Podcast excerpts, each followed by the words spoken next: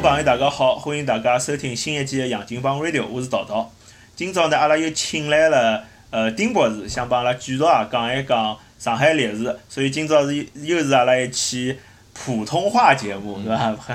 呃，我们的普通话节目比较少，但是但是为了让我们的这个节目的知识丰富度更大，所以有时候会穿插一些，嗯，特别是像丁博士这样比较有文化的嘉宾来的时候，是吧？所以，但是。这个节目之前，丁博士好像刚刚说了一下你要改名了，是吧？你觉得这个 ID 会让人联想到一些少儿不宜的东西？这个是这样的，呃，钉钉是朋友之间叫叫的，然后呃也方便听众，如果感兴趣的话，呃可以看一些我我在网上写的东西。然后我写东西一般都用呃笔名叫做草毛，这个草是呃稻草的草，茅是茅屋的茅，它的意思就是一个。稻草盖的茅屋，因为我比较向往这样的生活，在一个山下住在一个呃小茅屋里面，然后跟这个远处的朋友呃连线以后聊聊天，这是我很向往生活，我正在享受这种生活。采采菊东篱下，非常开心。悠然见南山，然后我们节目也现在帮你实现了这个跟远处朋友聊聊天的。对对，其他朋友都不够远，不够远啊。好好，我们还有一位老朋友 Francis。大家好，我是 Francis。我们也算是谈笑有鸿儒，往来无白丁吧，对吧？专业，我们现在专业围围炉夜话，围炉夜话，围炉夜话。嗯，我们今天是要聊什么呢？还是想继续上次的话题哈，就上海租界。呃，因为我们上海上次上海租界大概聊到租界的发展是吧？起源主要聊了起源。那么我想今天我们可以从发展还有终结啊这样一个过程中，还里面的人啊事啊的，我们发散的可以。可以聊一聊，呃，没错，上回我们聊之前，我不是跟大家说，就是其实这些材料，如果你有心人去找的话，都是有的。呃，材料也是关于上海材料也是特别丰富的，能够提供一些别的角度或者框架来理解这个历史，让大家不要觉得说，呃，我接收到了不同的这种理解方式是相互矛盾的，最后搞得就是没有办法对租界这件事情产生一种合乎逻辑的能够。呃，自圆其说的理解，所以我们今天聊的话会接着上回的话题，就是说上次讲到了一九二九年还是三零年的时候，南非的最高法院的法官这个费唐他总结上海的这个优势来源的时候，他就说这自治和法治所造成的安全和自由是上海的兴旺的一个根本原因。然后我们上一次也讲到了。就上海其实也不是说一开始它就会注定会兴旺了，它碰到了一系列的那些呃意外事件，比如说，嗯，它本身因为它的级别比较低，所以它那受到的妨碍比较少，然后它本身区位也比较好，更厉害的是，它干着干着忽然发现，它对接的这个清朝政府人不见了，这个地面上已经没有官了，所以他就必须扩大自己的自治来保护。自己的这种权利，然后第三个呢，就是他在这个呃条约体系的保护下，然后英国人带来他们自己很习惯的那一套东西，什么东西呢？一个是自治，第二个就是大家一起合伙来搞公共事业，都是为了发财。然后这时候赶上由于战争啊，很多难民跑进来，这简直就是一个发财天大的好机会。呃，就变成以前我们政治课上说的什么资本发展三要素是吧？就资本、人、人力啊，还有一个是什么？还有一个哦，还有一个工具是吧？都有。然后，然后上一次节目以后，我有一个很不错的朋友，他给我推荐他在那个上海财经的以前的博士导师的文章。这位老先生叫做杜训成，呃，杜巡成，他是很有名的财财政史的专家。他就说，上海人能搞起房地产，还有一个很关键的东西。就是当时其他地方都是用传统的清朝的地契，但是上海来呢，它出推出了一种上海道契。上海道契就是在租界和在跟洋人有关的事物里面，由上海道台签发的一个房产证。因为过去的所有权跟现在所有权不一样，就是过去的所有权在中国所有权这样的，你一块地卖给我，淘淘，你一块地卖给我，呃。不是说你卖了这事儿就了了，我要在这儿拆房子，你又要跟我来讨一个红包；我造房子，我又得给你一个红包。然后我如果转租掉，我要给你一份。就是他这种情况也并不是一种落后的表现，而是一种就是更古早时代资本主义之前的情况。像那个英国也有类似的情况，就是呃。人情社会吧，对，就是特别是封建社会，它那种产权并不是说你你说是你就你就拥拥有了它全部权益，而是它也要周边的邻居也要认可，它跟你的关系户也要认可。所以英国有个对应的东西，逻辑是前前就旧时代的一种一种逻辑，而不是就是我们说的契约精神的逻辑，是不是有点像我们拆迁的时候哈？因为比如说我们近近十年国内拆迁，上海拆迁，它它可能你房产证面积很少。但由于有些历史原因，比如你搭做了一个违建违章啊，或者是你家里有多少口人啊，或者你跟邻居之间的距离啊，所以他都要在拆迁的时候考虑进去。为了社会的稳定的某种东西，他不能完全按照你的这个产权面积来，对吧？它不像商品房，因为分得很清楚了，你有一百平你就卖一百平，你有两百平就卖两百平。所以就是上海那个英国人来搞和这个上海道台一起推出了上海道契，是一种全新的东西。英国历史上也有这种东西，叫做 freeholder，就是说意思就是说这块地上一切权益全部打包了，就是这张房产证。然后这个东西有了以后，交易起来特别方便，还可以投资。因为我们上回节目聊了，就是说其实上海因为周边老是战乱啊什么的，就导致上很多有钱人跑到上海去住，然后上海的这个地契就变得特别值钱，那个租售比特别高，比现在的上海还要高。OK，违章建筑就出来了。对，然后我就说，接着上回说，就是接下来上海的另外一个发展的大机遇，其实就是，呃，一八九五年马关条约签订以后，因为马关条约里面有一个东西，就是允许开设工厂，然后这是跟日本签的，但是当时因为利益均沾的原则，就是其他国家也可以开，对，利益均沾，所以九五一八九五年以前的上海是一个商贸城市，靠房地产发财。但是，一八九五年后的工厂，呃，就这上海就马上变成了一个工业城市。工业，它它就是业态也在转型了。它以上海为码头，这有点意思。基本上带着两江浙，以宁波的钱庄商号为一个一种一种连接，就形成了一个在二三十年时间内就形成了一个工业社会。我有个问题啊，就是为什么日本人会优会第一个要求要这个开工厂的权利？日本照理是一个落后一点的吧，是吧？就它工业相对比英国、美国，这个可能就是我们现在说的一个后发优势吧。因为从过去来说的话，就是它，它是新进来的一个势力，它的那代表那帮人和做光光做贸易的那帮人可能是不一样的人，因为做贸易的就好像是，呃，第二个就是工业替。提高到商商替代商业是一种规律。你比方说，我们我老家义乌来说好了，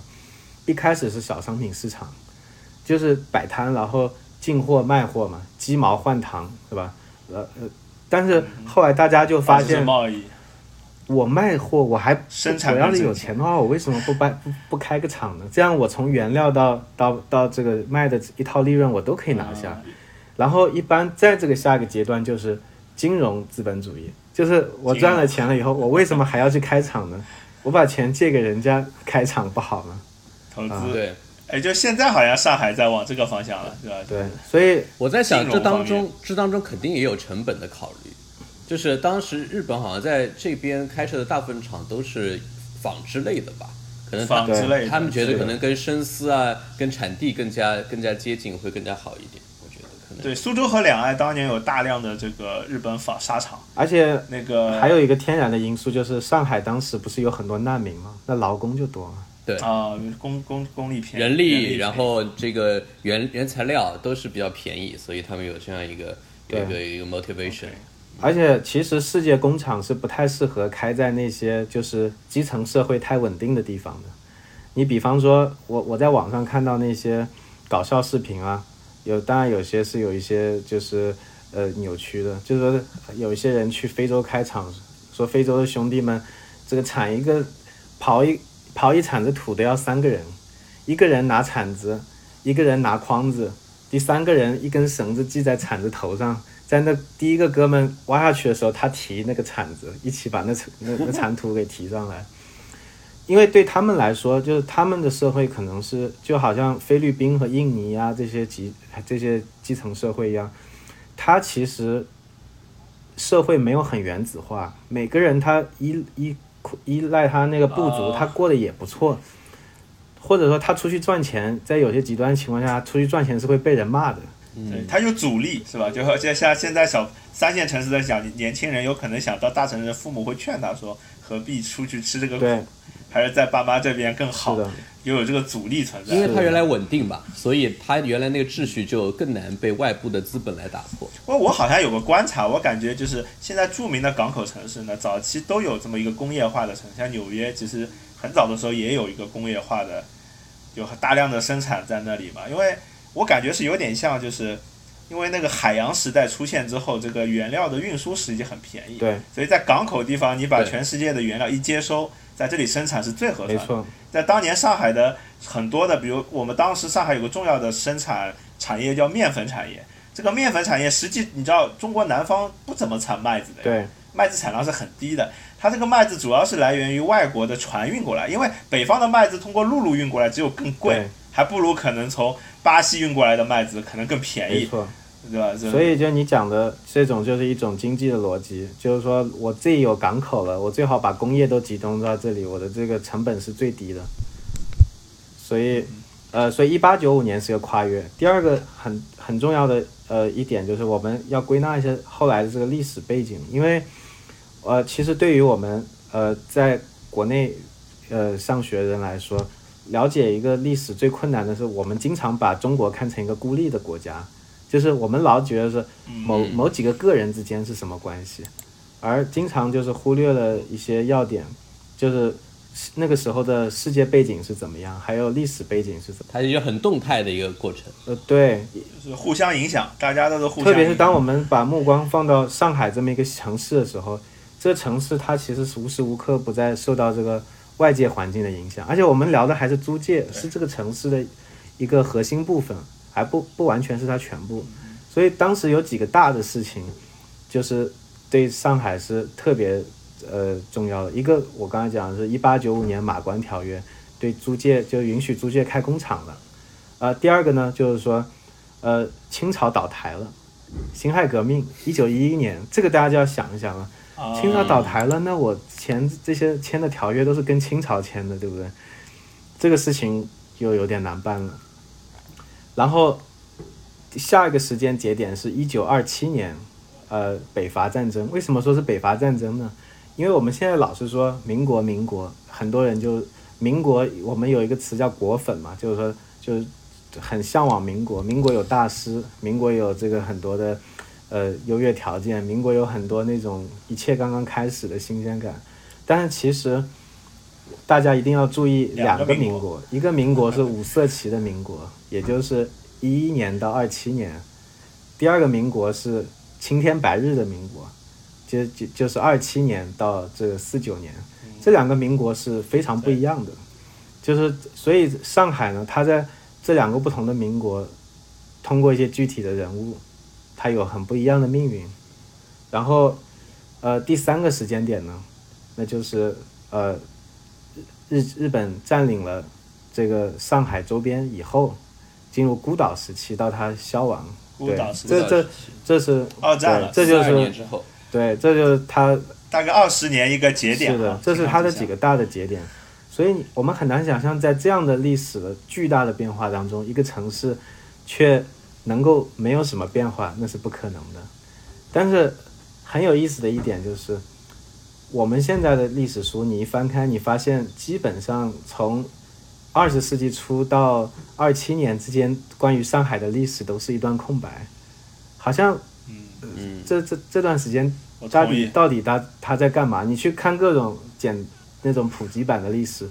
都是说完了一些事情啊，怎么建立了租界，然后忽然就跳到二七年了。对，就感觉对因为电视剧里好像这种抗日神剧啊，或者是谍战片啊，主要是在二七年以后的那个时代嘛，是吧？就是 那个那个之前，其实比如说我，我记得我第一次看那个《海上花》，那个侯孝贤拍的《海上花》嘛，那时候《海上花列传》书还没看，但是我就很不习惯那个上海，为什么那个上面是戴一个西瓜皮帽的？嗯，它是清末的上海，对是吧？其实清末上海大家也是很陌生的，就是说对，没错，没没有这个脑子印象，脑子印象中上海都是西装革履或者是怎么对戴个国民党的衣服啊、帽子啊或之类的这种黄包车夫这样的形象。对。事实上，就是从一八九五年到一九二零年这段时间是上海闷声发大财的一段时间，哦，或者说到二一直到哦二七年，因为这段时间上海在这种纷繁复杂的政治变化中，一直是我说的是租界啊，一直是保持中立的。那么，呃，当时虽然条约体系已经在第一次世界大战这个欧洲强国，特别是英国国力衰退以后，已经有些摇摇欲坠了，而且当时很重要的一个历史背景是巴黎和会的时候，美国的总统威尔逊，也就是我们公共行政这个学科的创始人啊，这个这个威尔逊总统他提出了十四点和平原则，这里一个和平原则最根本的一点就是，呃，各个国家这平等的对待殖民地，并且呃允许各个国家民族自觉。当然，这当时这自觉主要是针对奥斯曼土耳其帝国和巴尔干地区的，然后它造成的一个直接结果就是我们二十世纪的这个国家大量的出现，呃民族国家的诞生，，然后在在此以前，一九零零年的时候，我们地球上就是自称自己是个国家的，总共有七十七个，现在已经快两百个了，一一百九十五个，所以就是这个这个这个蛮有意思的，因为在在那个，因为你说到这个，我突然想起来，就是、就是以前看那个呃茨威格是吧？对斯威格的那个昨日的世界那个，呃这昨日世界，那茨威格他一直很怀念那个维也纳奥，匈帝国后，来做了一点研究，发现当时的奥匈帝国实际上在二战一战之前，它有一段时间，因为很多国家不是民族国家，一个国家好多民族。那么在像维也纳这样的欧洲心脏地区呢，很多就认为世界大同了，是吧？就是有一点就是在那个高水平知识分子的圈子里，觉得啊民族啊什么的都可以慢慢抹掉了，对吧？对但后来在一战之后，呃就突然变成民族国家性，就庶民开始呼吁说我们。呃，是塞尔维亚人要建立一个国家，是吧？我们中国人要崛起，包括五四也是这样一种思潮，对吧？对我们要摆脱殖民地的一种影响。那么，因为在在那个时候我觉得这是开始的蛮有意思的反殖民主义就开始盛盛行起来了。对，因为在此之前，人们对很多问题的看法是跟今天截然不同的，不能用今天的眼光去看。对，就他们说大清朝的时候，八国联军很多，为什么老百姓会帮着外国人去抢 抢圆明园？就是因为他不觉得这个天下跟我有关，他没有是吧这国家这个天下是皇帝的，我只是一个臣民而已，是吧？皇帝跑了，我去他家抢点东西啊。而且 Francis 学这个政治学肯定比较了解，就是说，他民族国家还有一个特点，就是它是一种想象的共同体，他所有的成员彼此不认识彼此，但是他就想象我们是一伙人，然后它是以国民为主体的，就比如说早期的最早的民族国家，像法国，就是说，啊，我们法兰西民法兰西这个国家就等于法兰西国民的总体。那过去的话不是这样的，过去他想的是老百姓是不重要的，你就是呃，你就是比如说你你你是勃艮第公爵的附庸，呃，那勃艮第公爵是法兰西国王的附庸，法兰西国王有什么事情，你要么是找法兰西国王，要么是找呃勃艮第公爵。那法兰西国王出外去有事的话，他就是我直接找这个大清国的皇帝，我不可能把认为你这个国民跟我是国国家是平起平坐的。你说国民，我都不知道你说的是谁，但是他从呃，他其实也包含了那种技术的发展，包括电报啊什么的出现，让大家跨越了这种概念上的障碍，走出了自己那种身边社会的那种封建时代典型的这种熟人社会，然后开始产生了哦，你就好像康有为，一个广东的，如果换他我换一身衣服去菲律宾，绝对没有人认为他是外国人，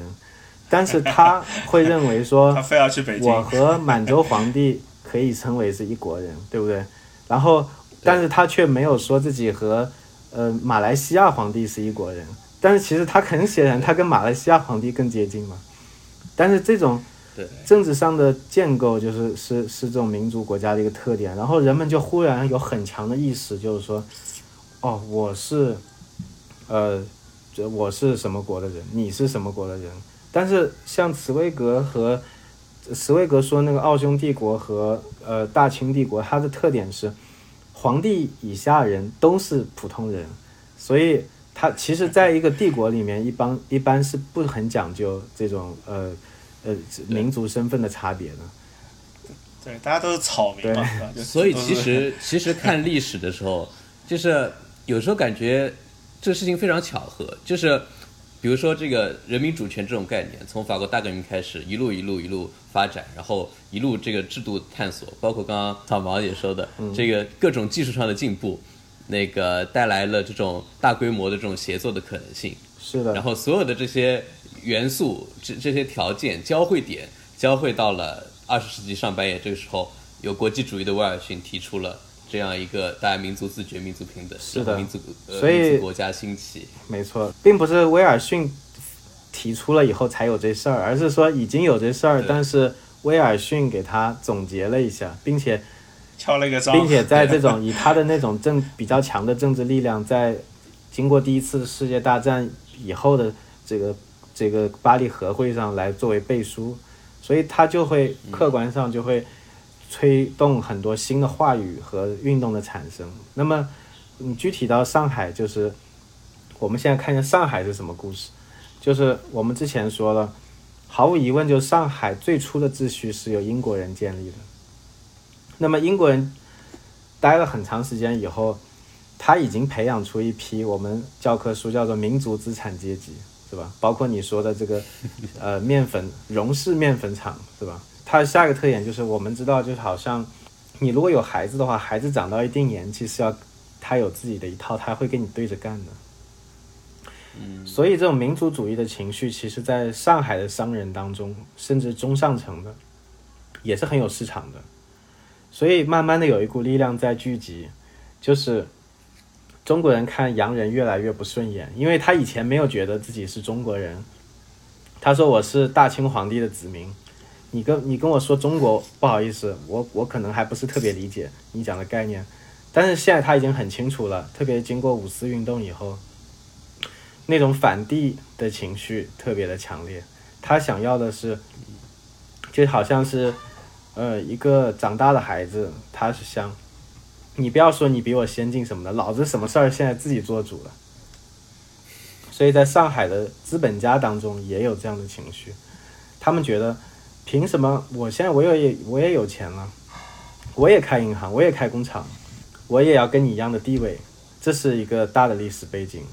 然后宗主国的角度，宗主国他当时。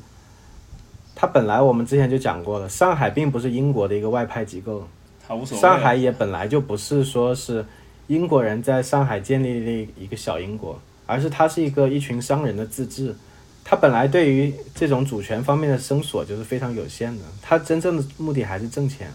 还有保护他自己的商业利益。在当时的背景下，上海的这些外国人，他其实基本上是一个逐渐逐渐退缩的一个态度，他从要求早期的那种扩张，要求自治，慢慢慢慢的，到他快租界快结束前，已经退缩到我能保护人身财产安全就行。辛亥革命以后，并没有马上的建立起就是现代意义上的民主国家。其实大家都知道，辛亥革命以后产生的情况，其实是一种有点像无政府，因为清帝逊位了，然后呃袁世凯他成为了总统。那当时的首先那个情况就是，其实各个省，它就根据你这个统治者的力量，它名义上的还属于同一个国家，但其实它已经各自为政了。所以呢，对，有分点省自治。对，所以当时上海的租界是没有太大的变化，因为一直还是工部局的统治。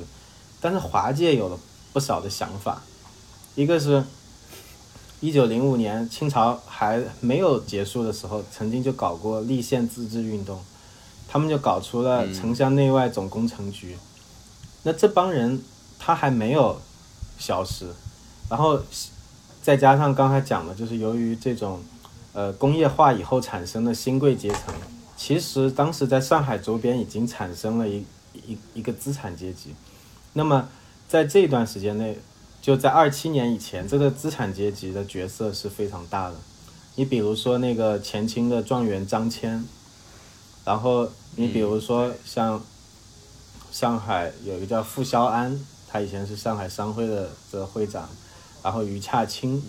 像这些这些这些大商人吧，他们在成立各种各样的局，呃，比如说淞部呃淞沪开埠呃工程局，还有什么什么马路局，他们是模仿工部局的这种情况，他们也啊、对有样学样，我也来给你搞一个这种商人的自治体，所以然后在当时呢，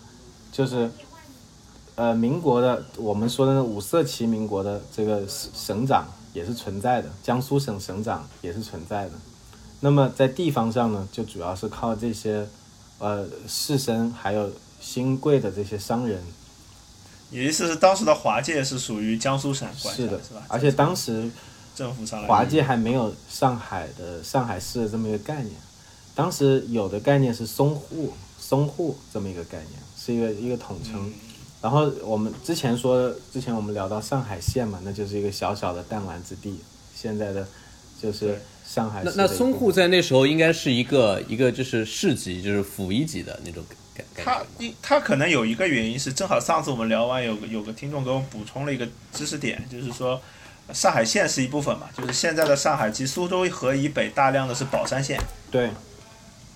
就是它是哦实际是宝山县和是上海县两个县，对。呃这两个县呢又是各属于一个，就是上海县属于属于那个松江府，然后宝山县是属于太仓州，是的，所以它有点跨行政区域了，哦你知道吧？我所以我觉得淞沪这个称呼可能有点像我们现在比如讲的长三角什么什么一一体化的啊，就这样这样的这样的概念，就是但因为它跨行政级别了，曾经有一个城市叫旅大嘛，就是旅顺大连就联合起来叫旅大市。哦。嗯，吕大，呃，所以所以他当时就是说，上海的除了租界以外的城市，就是在蒙洞，在萌动。然后呢，接下来就是说，比较代表这个时期秩序的那么一个人，就是孙传芳。他是在呃哦，二四年，实际上的就是呃成为了上海这附近的就是一个武力总保安，就是他是哎，这个这个人知名度一直不是很高哈，我们真他的可以也是当时。当时三大军阀之一吧？应该，首先就是他在上海的影响力好像没有那，就丁丁不讲，我觉得很多人可能是不知道的哈。因为我们要讲一下上海，就他跟上海有什么关系？孙传芳当然有很多故事，大家可以去搜嘛。他首先他以前是直系军阀吴佩孚的手下，那么他也是最早读的是北洋武备学堂，那就是北洋系的正经出来的，而且是日本士官学校的第六期毕业生，跟阎锡山是学同学。哦，学历比较高，了，而且当时日本士官学校是整个亚洲水准最高的军事学校，就这里出来的人会比别人高一级，所以像蒋介石来说，就是 正武学堂就比他低一级，因为正武学堂是士官学校的预那个预科，预科所以蒋介石打仗，他而且他没文凭，他是没文凭。而日本士官学校呢，不是科班出身，就可以跟那些日本，包括因为日本士官学校建立引进的是呃普鲁士军官做教官的，而且是普鲁士名将。然后当时学习的哦。是他们当时最新的战战争技术，是日俄战争水水准的这这种军备和技术，所以在当时来说，这个孙传芳就是呃比较厉害。